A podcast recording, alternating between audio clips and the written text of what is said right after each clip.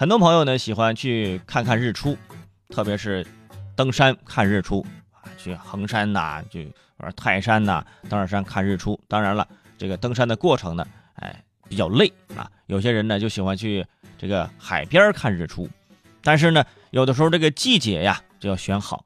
在朋友圈刷到说，最近呃辽宁营口有一个小伙子呀来海边看日出，发现呢就是近处的海面呢已经结冰了。为了距离太阳更近，他索性就踏上了冰面。然而随着温度升高，冰面逐渐融化。当他发现的时候呢，已经被困在一块浮冰上，而且是越飘越远。大家想想那个画面，四周浮冰裂开，一个黑衣男子双手插兜，情绪稳定，杵在冰上，让我想起了一首歌，孤单太平洋啊，对不对？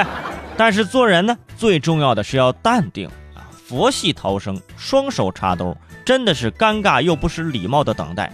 所以我猜他一定还发了朋友圈啊，是吧？哎呀，在冰上怎么下去？周围都是水，在线等挺急的。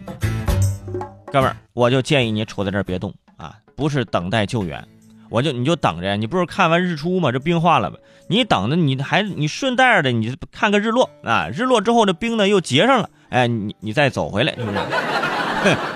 不过最后救援人员赶到，经过三十分钟的救援，小伙子成功脱险。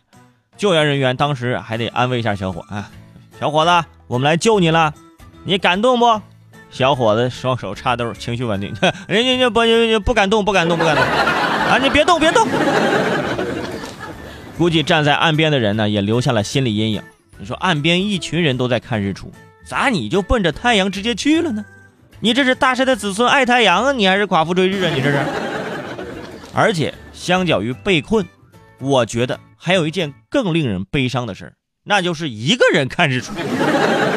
你说你一个人看什么日出？一个人大清早看日出，去海边，你是去听海哭的声音了吧？啊，主要是如果有个伴儿，还能漂洋过海去救你，但是现在只有你一个人，罢了罢了啊。摆好帅气的 pose， 当冰块飘进海洋，你就当一个海贼王算了。